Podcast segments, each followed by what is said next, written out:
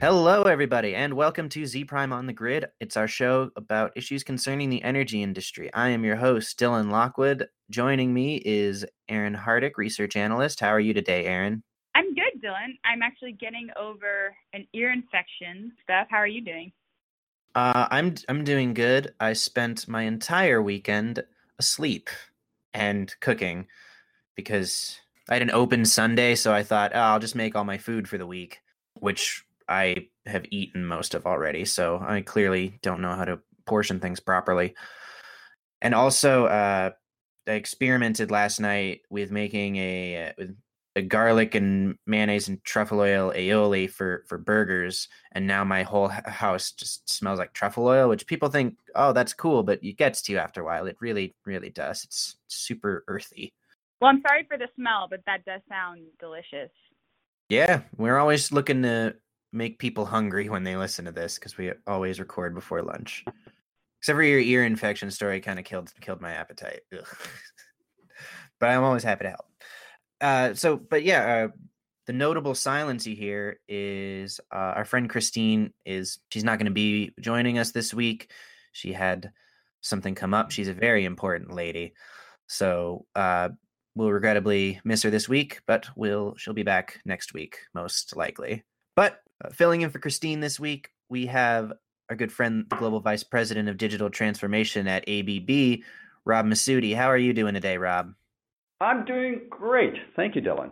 And I'll tell you, all this discussion around food, um, you know, I'm not I'm not deterred by the ear infection piece at all. Um, when am I coming over? Oh, uh, I guess uh, whenever the Mariners game is on today. About all right. I'll catch I'll catch the red eye. I'll be right there. So uh, you were at ETS. How'd you like it? You know, I, I have to tell you, um, and and this is from the bottom of my heart. I've, I've attended a lot of events, and I, what I loved was that there was no vendor presence. Uh, it was all about discussions and exchange of knowledge and information. Uh, the level of the people attending there were pretty impressive. You know, the C-suite. You know, we got into some really meaty topics and, discussion points. Um, and um, know, just just from the sheer networking standpoint, uh, two thumbs up from just uh, the conversation of the topics and you know getting to the pain points and you know opportunity discussion at the C level. Uh, two thumbs up, uh, five stars, whichever one you want to take. I'm happy to give. It was a it was a fantastic event. I was I was very energized both going into the event and even more energized coming out of the event of the kind of topics and discussions that were on the table. And you know, it, very very grounded, very real. Uh, fantastic event. So, Rob, our, our theme this year was Dream and Digital. Was there anything that stuck out to you in particular that you heard at the event that was kind of like an overarching theme or a main takeaway that came out of the event for you? Yeah, you know, I learned something new about the most abundant source of energy in the world today, uh, denial. Uh, that was that was actually that was actually a phenomenal uh, phenomenal topic that came up. Uh, you know, we were on the topic of energy, and um, one of the things that, that, that just hit me real hard was how little the energy companies were thinking about the data and the value of data, you know, speaking about, um, you know, digital. And, you know, what a phenomenal conversational topic that was in terms of just what is the value of that data? And, and um, you know, another great theme that, that came out for me was where are we going to, you know, where's that, where's that next generation of revenue going to come from?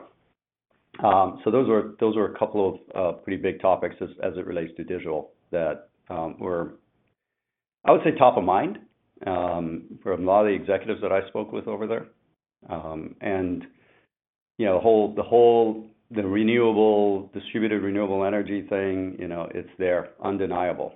Uh, so there's no denial around that. But the impact of it in terms of decline in revenue, uh, efficiency, decline in demand, and you know how are the utility companies, particularly the distribution utilities, um, are getting hit and are getting squeezed in, the process. So those are a couple of uh, significant emerging themes there. Um, very real, very grounded. Yeah, you talked about um, you talked about that data piece pretty significantly in your in your presentation on mm-hmm. Wednesday morning, or was it Tuesday morning? one of the mornings. It was Tuesday. Yeah, it was Tuesday morning.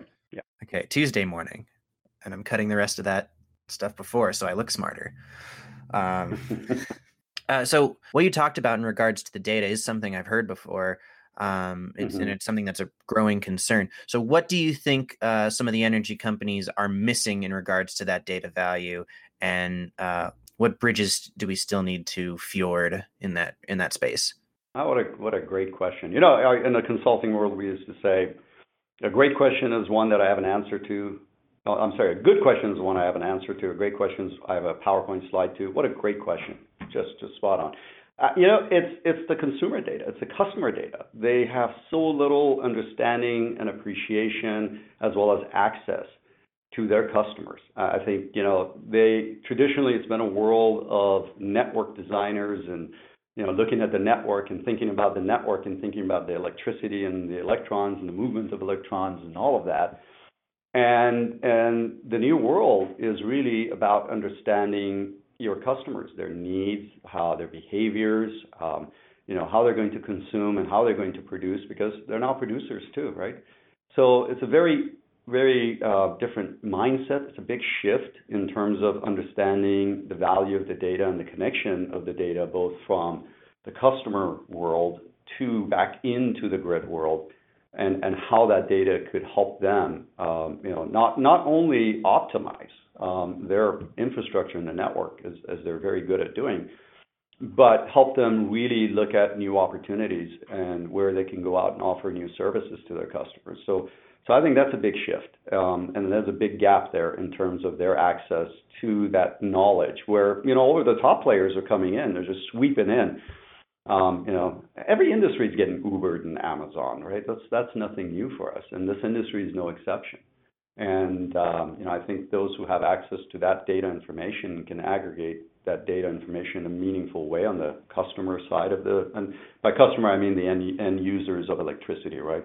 Um, you know, they're they're going to extract the most amount of value out of this deal.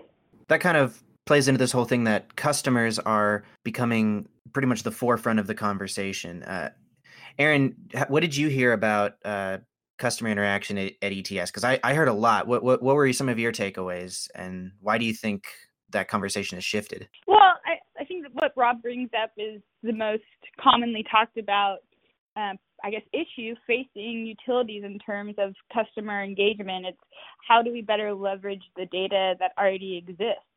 Um, and we've talked about we've talked about this on podcasts before, and it's an interesting it's an interesting question because we are going through this digital transformation. You know, maybe slower or, or a little later than a lot of industries today. However, I I think it's just important to understand the urgency around getting this transformation or transition in place.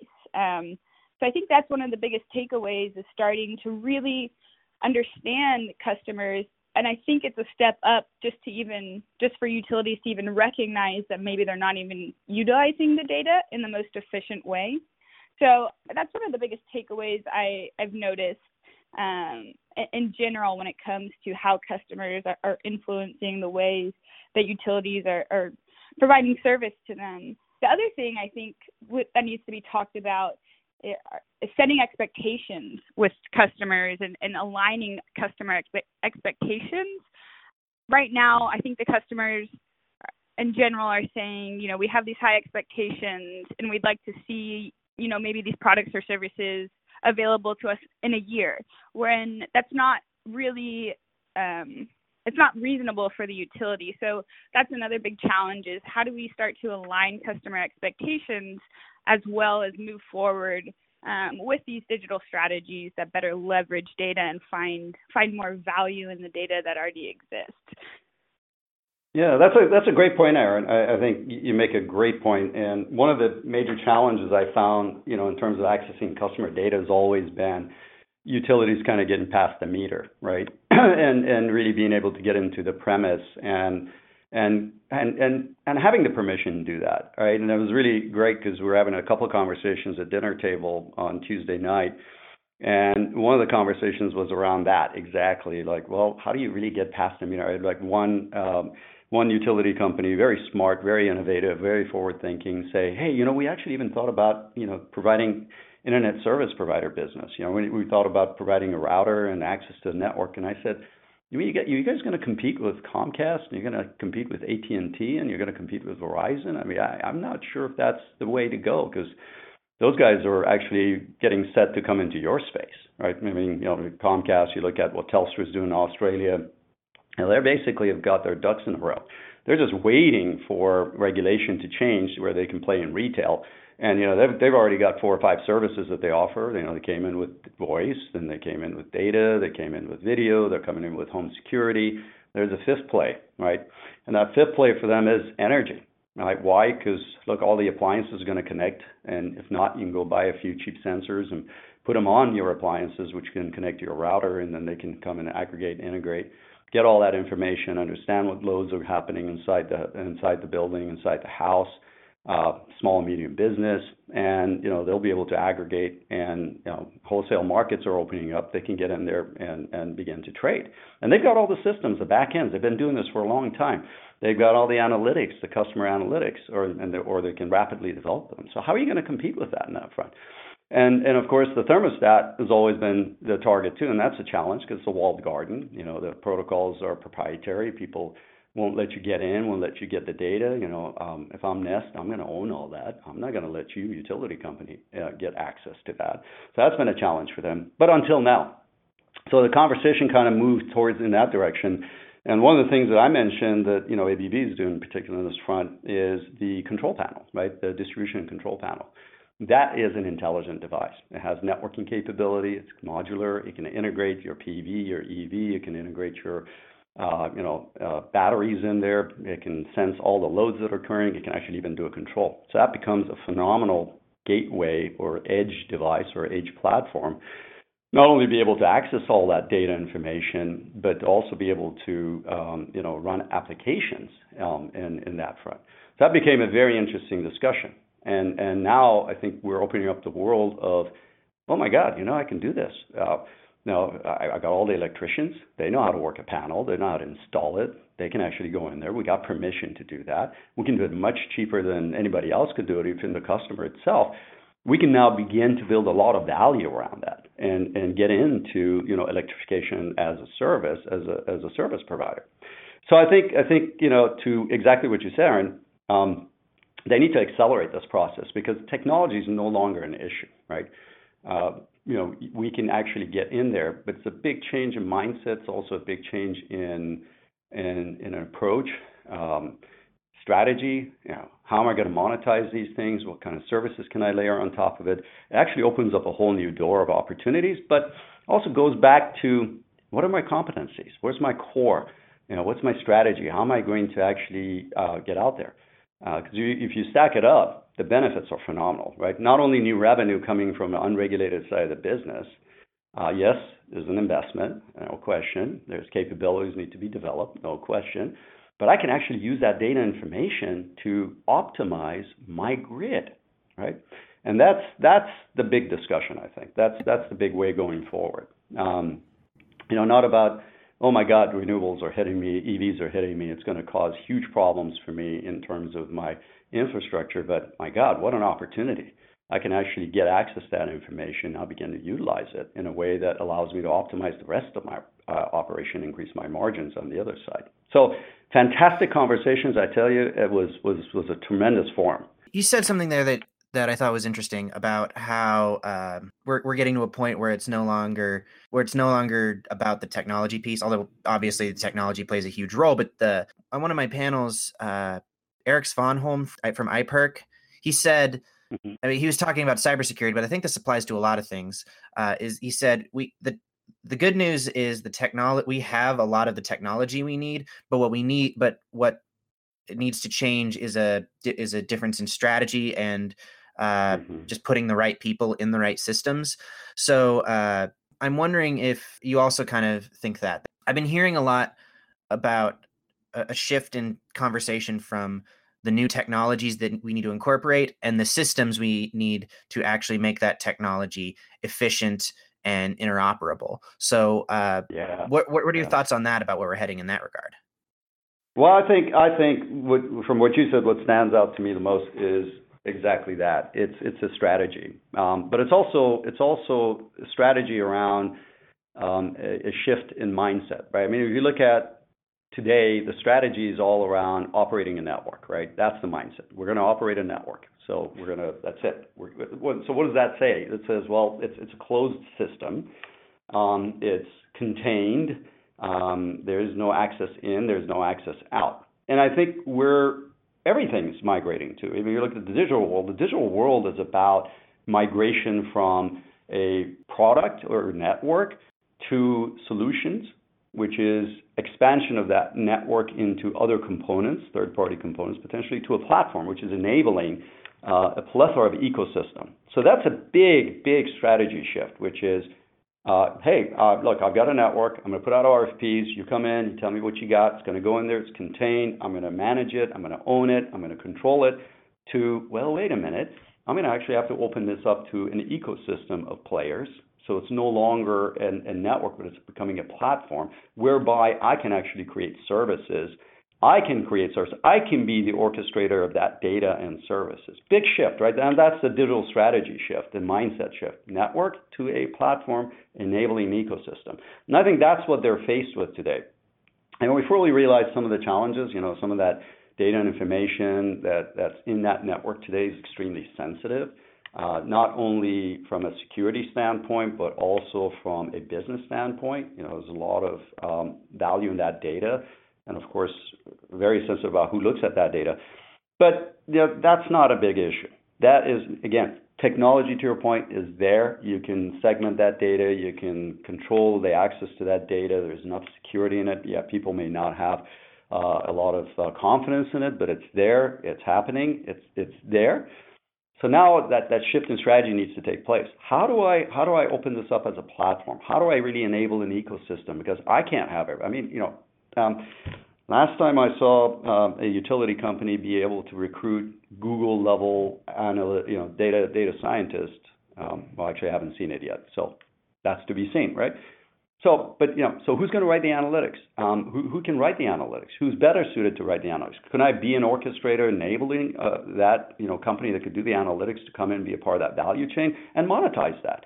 That's the shift in thinking. That's the shift in strategy that needs to happen uh, that hiring process sounds easier said than done because how do you convince a, a, Google level tech guy to come work for your your municipal utility instead of Google?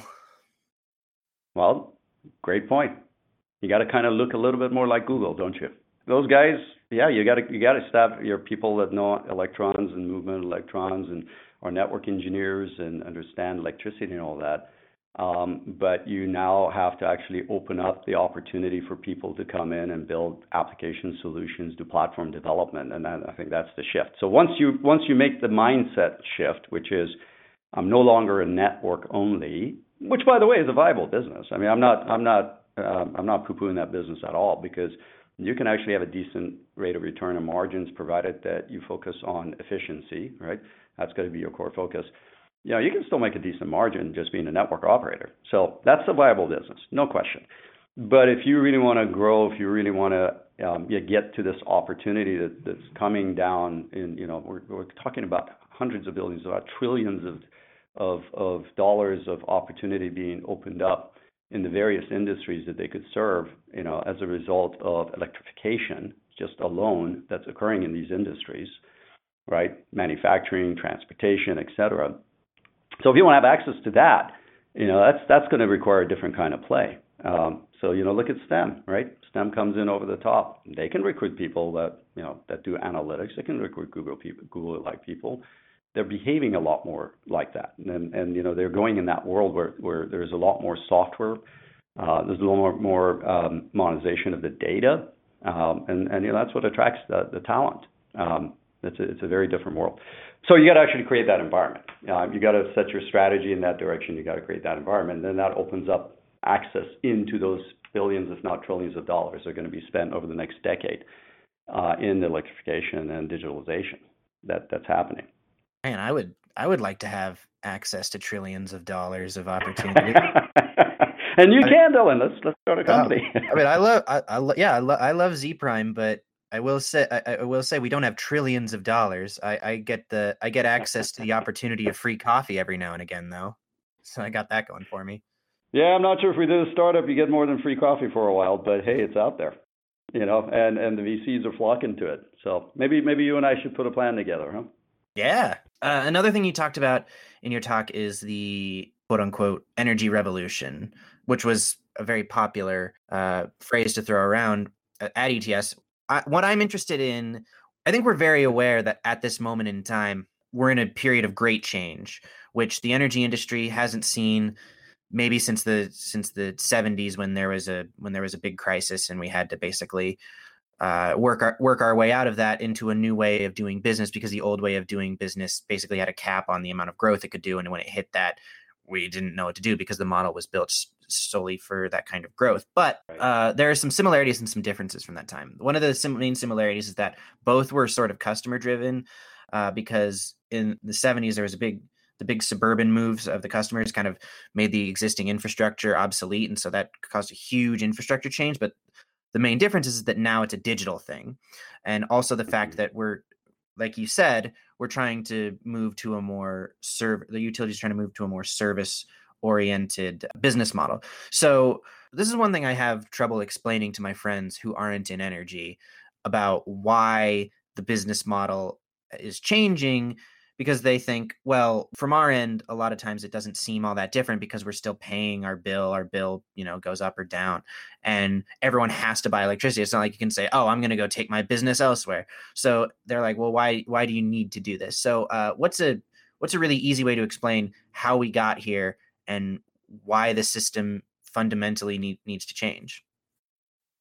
You know, I was uh, I, I was uh, listening to uh, Guy Kawasaki do a TEDx call at Berkeley, uh, phenomenal talk on innovation.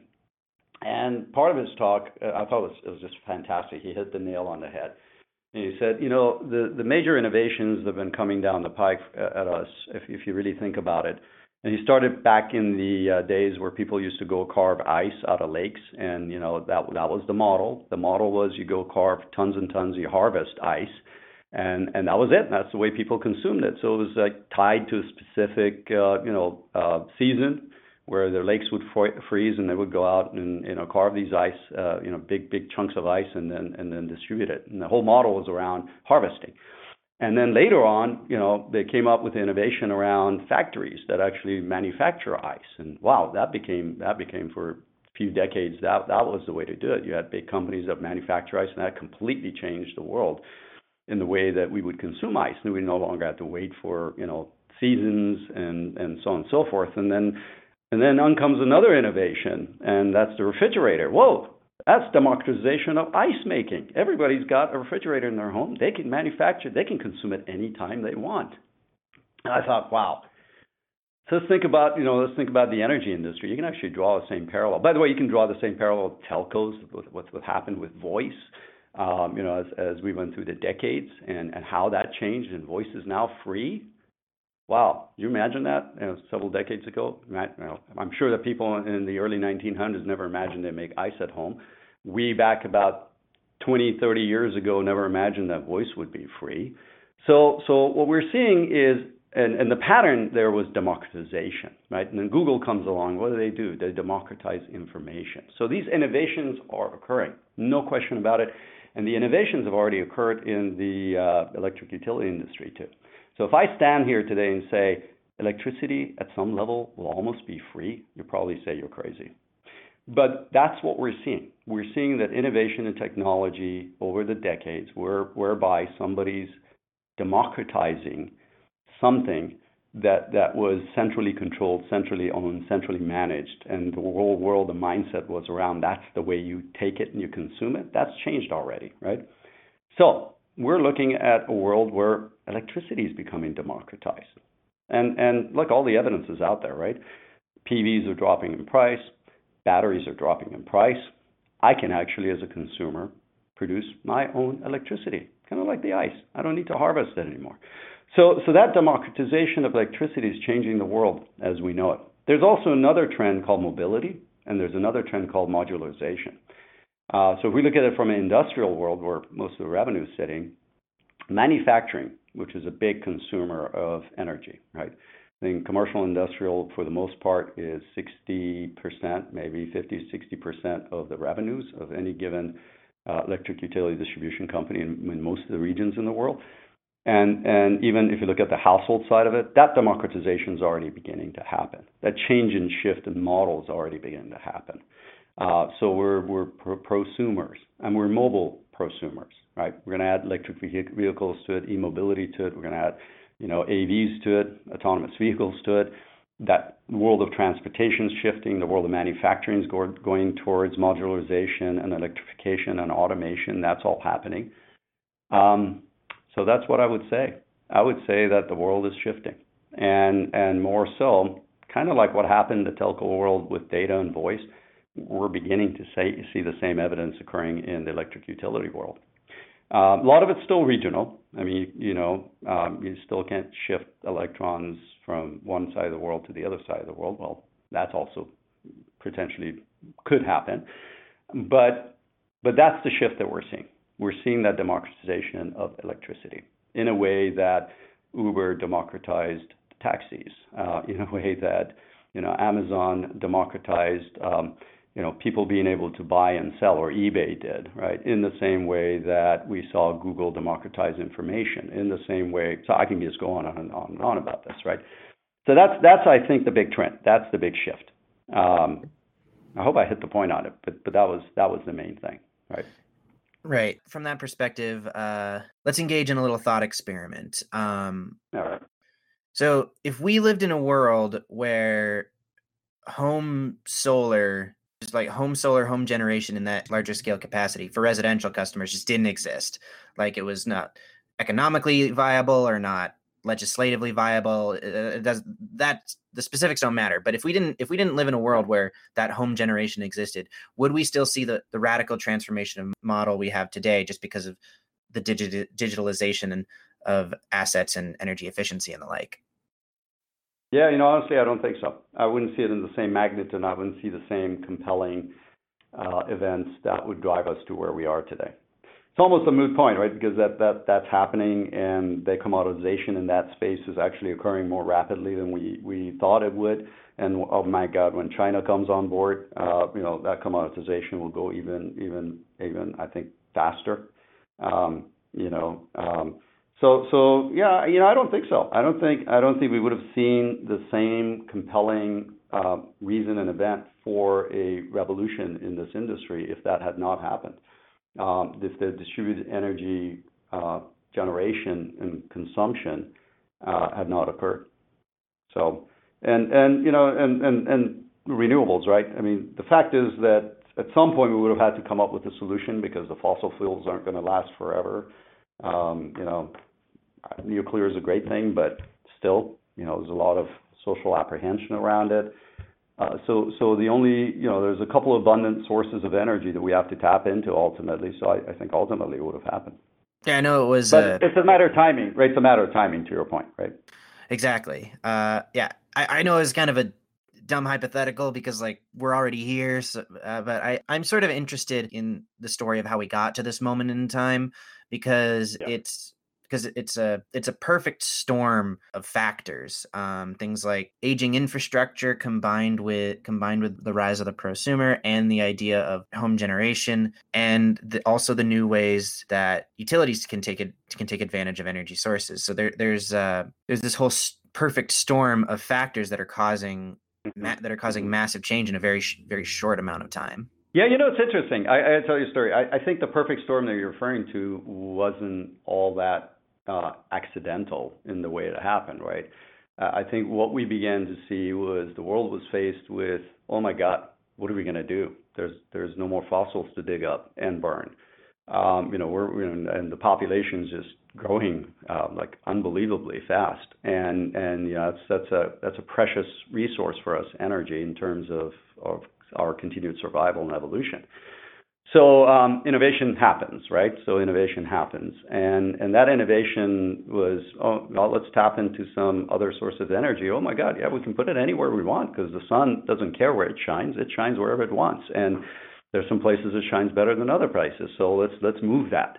and let's put it where it shines the best. And and so let's started tapping into that, and that began to create a problem that really highlighted the aging infrastructure because first of all, well, there's two problems there, right? It was designed for one-way movement of electrons, um, and now there's bidirectional movement. And two, it began to put a lot of load on it. And then somebody said, "My God, it doesn't make sense to put that stuff in a car either. Why don't we put batteries in a car and have that be mobile?" And now you've got, you know, Tesla that comes online, and one Tesla it was a great anecdotal story I got from one of our um, one of our um, uh, customers, uh, you know, uh, one of our uh, utility customers. And he goes, "Yeah, you know, we didn't realize it that you know when Teslas became so popular, um, that you know charging a Tesla um, at that time I think it was like Model 70s, uh, 60s or 70s even." Uh, you know, I, I took on like seven households full on with air conditioner, pool pump going, everything going of energy to to uh, you know load up a Tesla, and and uh, we never planned that kind of a capacity. Uh, so we started blowing transformers as they added more and more Teslas into the neighborhood, and we can you know we couldn't even predict when they're going to come and go and when that was going to happen. So we started blowing transformers. So, so the whole aging infrastructure problem became um, much more visible because there was a shift in the consumption, there was a shift in demand, there was a shift in behavior. Uh, you know, a shift was production, a shift was mobile consumption, and even more consumption in some, you know, in some instances. And that network in dynamic. It's not, you know, that network infrastructure is not a dynamic network infrastructure. It's very well planned and designed to go for 40 years. So, so I think it began to really highlight those challenges and issues. Um, and, and that was the sequence in which we began to see this whole thing unfold. And of course, the economics, the whole sustainability, the, you know, all those other issues, and in some instances regulation and government intervention really exacerbated the problem. And then there was a lot more innovation that was occurring at the same time. Uh, you know, people were thinking about democratization of this to a greater extent, and so so I think that's that's how the storm formed. Um, um, and it wasn't it wasn't incidental that, that all these issues and challenges are now you know surfacing around the current infrastructure. And that's the revolution because demand, consumption, production is shifting. It's time shifting and it's it's location shifting. It's mobile as well, right? Um, and that basically highlights the problem that this infrastructure that we've designed 30, 40 years ago, or we're still designing as if it's going to be static for the next 30, 40 years, is going to be able to support that. And that's really highlighting the big challenges that we've got on that end of the spectrum but it's really about the fact that consumption and generation has shifted in the way that it used to be done, right? Um, and the patterns the patterns are shifting, the behaviors are shifting, and and you you need a much much more dynamic environment uh, to be able to not only manage that, um, but to also be able to capitalize on it and monetize it. So, Aaron, uh, you you've read a lot of you you've read a lot of books uh, about about energy and energy history uh, in your in your time at Zpryme. So if you were going to write a book about the last ten years of energy, what what would the title of the book be? Oh, that's a hard question. Um, I think it would be something around probably the prosumer, the individual that plays a role in the transformation. So, um, I don't know, maybe what about the um the new age individuals and the digital grid? I don't know. I just think that this idea of independence from the grid is something really reflective of what's going on in our cultural in our culture in general this idea that we can just you know do things by ourselves. If if someone else doesn't do things to the way we'd like them to be done, we we'll just go ahead and do it by ourselves. So slap a solar panel on our roof and put a battery in our in our garage and and there we go. We're independent from the grid. So I think it would really be focused on that on that aspect. I don't I need help on the title. I'm not Dylan, you know I'm not the creative one on the content team but that's what I think my overall theme of the book would be. Sounds like a great book, Aaron. Spot on. That's I think exactly what's going on. You know what we call democratization of of these things, uh, democratization things that used to be centralized, right? Yeah, I think the new age individual is is uh, pretty catchy. Reminds me of the sentient machines. And uh, I'm not sure if you could. I'm not sure if you could tell, but I was uh, very, I was very unsubtly getting someone else to write the episode title for the week. So thanks, Aaron. Here you go. The sentient. What was it? The sentient. the sentient machine. That's that's Amir Husain's book. That was about AI. But we have the Yeah. the the new age individual. I like that. Sentient individual. There The you sentient individual. I. I I don't know. I don't know if Amir would like us ripping his book title off. Might- you, share, you can share. You can share some of the proceeds. Exactly. Here you go, Spark Pack. There you go. There you go. All right. Well, that what was about a you, Dylan? I'd Me? like to hear your thoughts. a What, what would your book at least be about, or or maybe be titled? Um, it's very similar in that I think it would be about. Uh, it would be about. Man, I say it would be about that perfect storm I talked about earlier, but I'm pretty sure the perfect storm is the title of like a hundred books. So I'd have to come up with something better. But the idea, the idea of uh, the idea of it, of there being his both historical factors and modern factors kind of coming coming kind of coming together along with this new sense of energy independence my book would just be about the coming together of all of these factors to make a new energy era so it might be something like if you were writing it, do you think you would take, you know, kind of a, a technical approach that was very fact based and saying these are Hmm. statistics that would support my argument, or would you kind of take a narrative? I don't want to say fictional approach, but take a more, yeah, approach that you're narrating a story on this transformation. What? How do you think you would you would do that?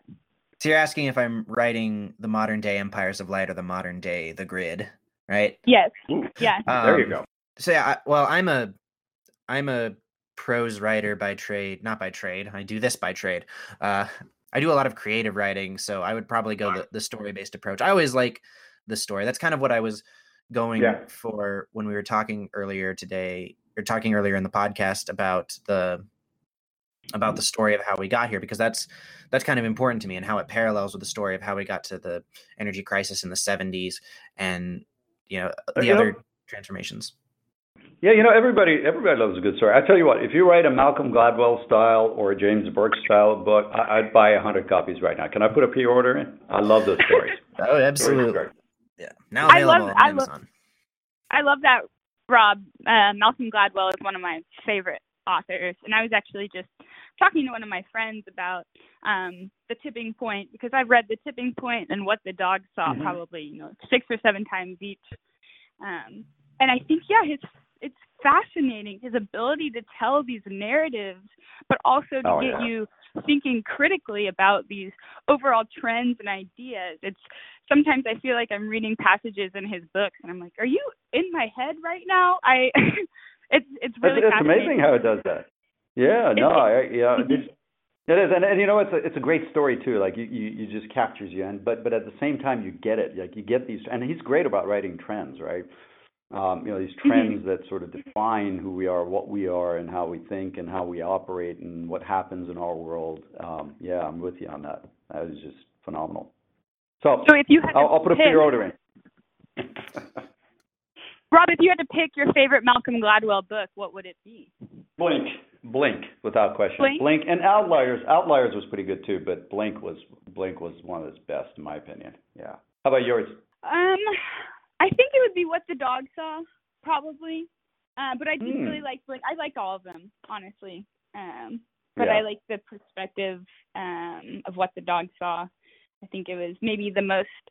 I think that book was different than the way I view a lot of things and the, the way I perceive the world. And that book really challenged me to think of things differently. Whereas his other books, I think, you know, they challenge me to think about things, but not really in too much of a, a different capacity. But what the dog Mhm. saw really made me think about how I perceive things and how maybe my my perceptions are different than other people's and, and how to take those into account when I'm approaching situations. So I think that's why I would pick what the dog saw. But all all the books. You know, I gotta go read. I gotta go read that one. I haven't read that one. I think that's the one It- I it is- missed. of Yeah. It's really fascinating. It, it really is. It's talking about you know how how your perception of a situation is is different than someone else's, and and you know how can you address um, some of the the blind spots or some of the things you don't see that other people may see, and then how do you move forward in solving problems doing that? So it's very yeah. interesting. Well, you know, actually, it sort of really fits into what we're seeing a modern day theme, at least what I can say around the Bay Area, which is all the mindfulness era. It's a sort of mindfulness revival era right now. It sounds like it fits in perfectly into that sort of theme of, mm-hmm. of mindfulness. You know, your perception, your thoughts, how they shape, change the world around you, and how you perceive the world, how you engage and interact. But it just that's kind of like sounds like it fits right into that theme. I'm, I'm going to get it. I'm going to read it. Exactly. Yeah, you should. I, I highly suggest it. You see, Aaron. Wow. That was my that was another big takeaway for me today. Thank you guys. You see, Aaron, when when you actually read the book, you're really good at talking about the book. So I did I did finish the Android's Dream of, of Electric Sheep. Rob, we have an internal Zpryme book club, and the last book I didn't I didn't finish on time, so I wasn't able to discuss it very well. But Dylan, I did finish the book, and I I thought it was you know really great. Good. I just because which, which book was that? It, it, was "Do Androids Dream of Electric Sheep" by Philip K. Dick. Really good, really good book. Uh, I love that but, title. oh yeah, it's the inspiration for Blade Runner, the original one. If you've ever seen that. Oh, okay. Yeah, I love the movie. I'll definitely have to get that one too.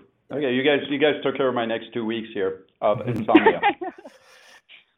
Uh, I've never actually read a Malcolm Gladwell book, but I do remember he did a TED talk once where he talked about he talked about pasta sauce as a as the metaphor, not a metaphor, as an because it was real, but it was about an it was an anecdote about pasta sauce competitions and how customers uh, want want cho- want choice more than they want uh, a magic bullet.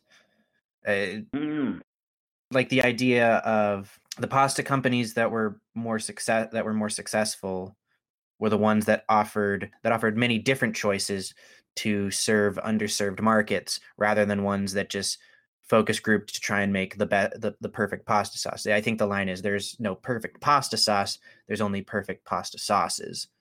Uh, so you have a lineup that can but it's a great it's a great talk about marketing and stuff and it, but that's that's pretty much the extent of what I know about Malcolm Gladwell. Also, I know he's Canadian.